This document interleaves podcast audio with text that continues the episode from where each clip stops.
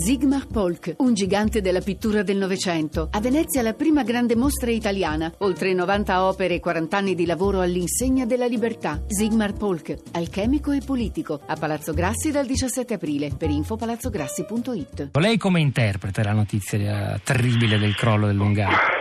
Ma io la interpreto in realtà semplicemente come io metto in fila un po' di, di questioni perché io non reputo che il crollo avvenuto ieri sia necessariamente la cosa più importante successa a Firenze ultimi, nell'ultimo periodo. Qualche mese fa un, una, una, tromba d'aria distrusse uno dei parchi più interessanti di Firenze, che è quello dell'Anconella, e per riallacciarmi al discorso del crollo di, di ieri, la, la, l'unica pianificazione prevista è di messa dire, di rinnovamento per quel parco successivo a un evento così traumatico è stato né più né meno che pensare di reimpiantare 200 alberi grazie a un contributo di S Lunga senza nessun disegno, senza nessuna mh, mm, pianificazione. Io in questo momento parlo da cittadino un po' tecnico per quello che faccio come lavoro e per, per quello che ho come passione e posso semplicemente dire che come molte città storiche italiane quella che è stata la pianificazione degli ultimi vent'anni è completamente mancata. L'amministrazione non ha minimamente, io parlo, ehm, naturalmente mi assumo la responsabilità di quello che dico, l'amministrazione, ma non solo l'amministrazione, i cittadini fiorentini stessi non hanno, penso, nessun rispetto per quello che è il centro storico. Se ne fa un gran parlare, ma non si mantiene minimamente, non si fanno piccoli interventi di manutenzione, non si fa qualità dello spazio urbano e soprattutto così facendo si rende eh, il cittadino, perché ricordiamoci sempre che la città è dei cittadini, non è degli amministratori e la città la fanno i cittadini, non meno che i turisti.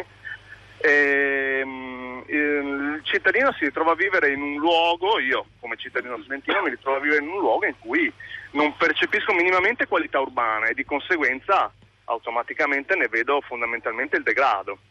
Degrado che, ripeto, è frutto anche di lassismo su piccole cose, non dico la mega pianificazione, perché la mega pianificazione ha le sue colpe negli ultimi 30 anni o la pianificazione urbana, ma proprio un lassismo generale su quello che è la possibilità di mantenere una città, cosa che si è sempre fatta in realtà. Ecco, ma questo è il punto, il confronto col passato si fa meno manutenzione ordinaria di un tempo. Assolutamente sì. E perché? Per quali ragioni?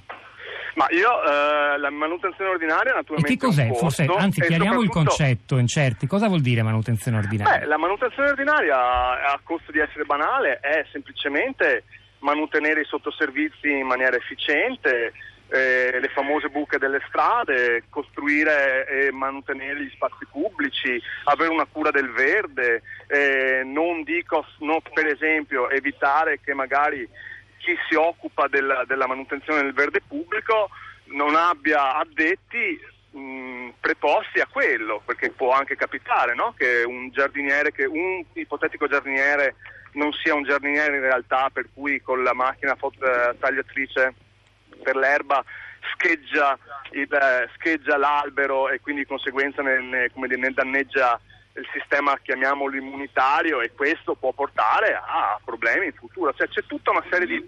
Una volta, non, non, io non sono naturalmente. Cioè, non, non, è che io ho la nostalgia per forza del passato, ritengo che però. Eh, una volta eh, un, c'erano piccoli, ma, innanzitutto è vero anche che molti cittadini mantenevano le, le proprie cose, quindi quello che sta succedendo oggi forse voi ne avrete occasione di parlare, la città collaborativa, i patti di sussidiarietà, i cittadini che si prendono cura della propria città, perché è anche ora che i cittadini prendano cura della propria città per il motivo per cui dicevo prima, perché la città è loro, non deve essere demandata per forza d'altri. Questo non vuol dire che l'amministrazione deve far fare tutto ai cittadini, per carità del cielo, anche perché i cittadini pagano le tasse per avere una, un'amministrazione efficiente. Ma la, le, sono le piccole cose che messe una a una è la goccia, è la goccia sulla pietra. Se io faccio cadere una goccia sulla pietra, a lungo andare la pietra cede. Se io e quindi vince l'acqua fondamentalmente.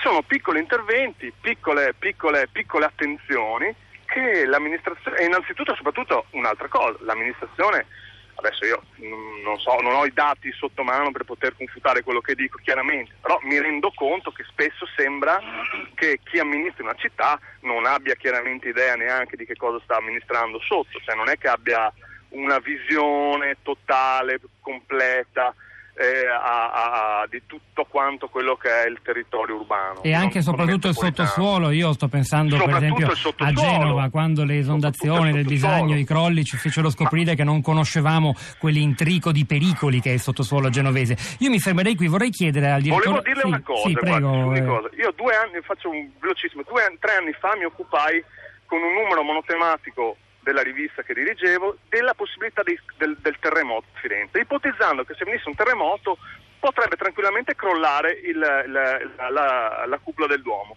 Cosa facciamo? E questo era un messaggio shock.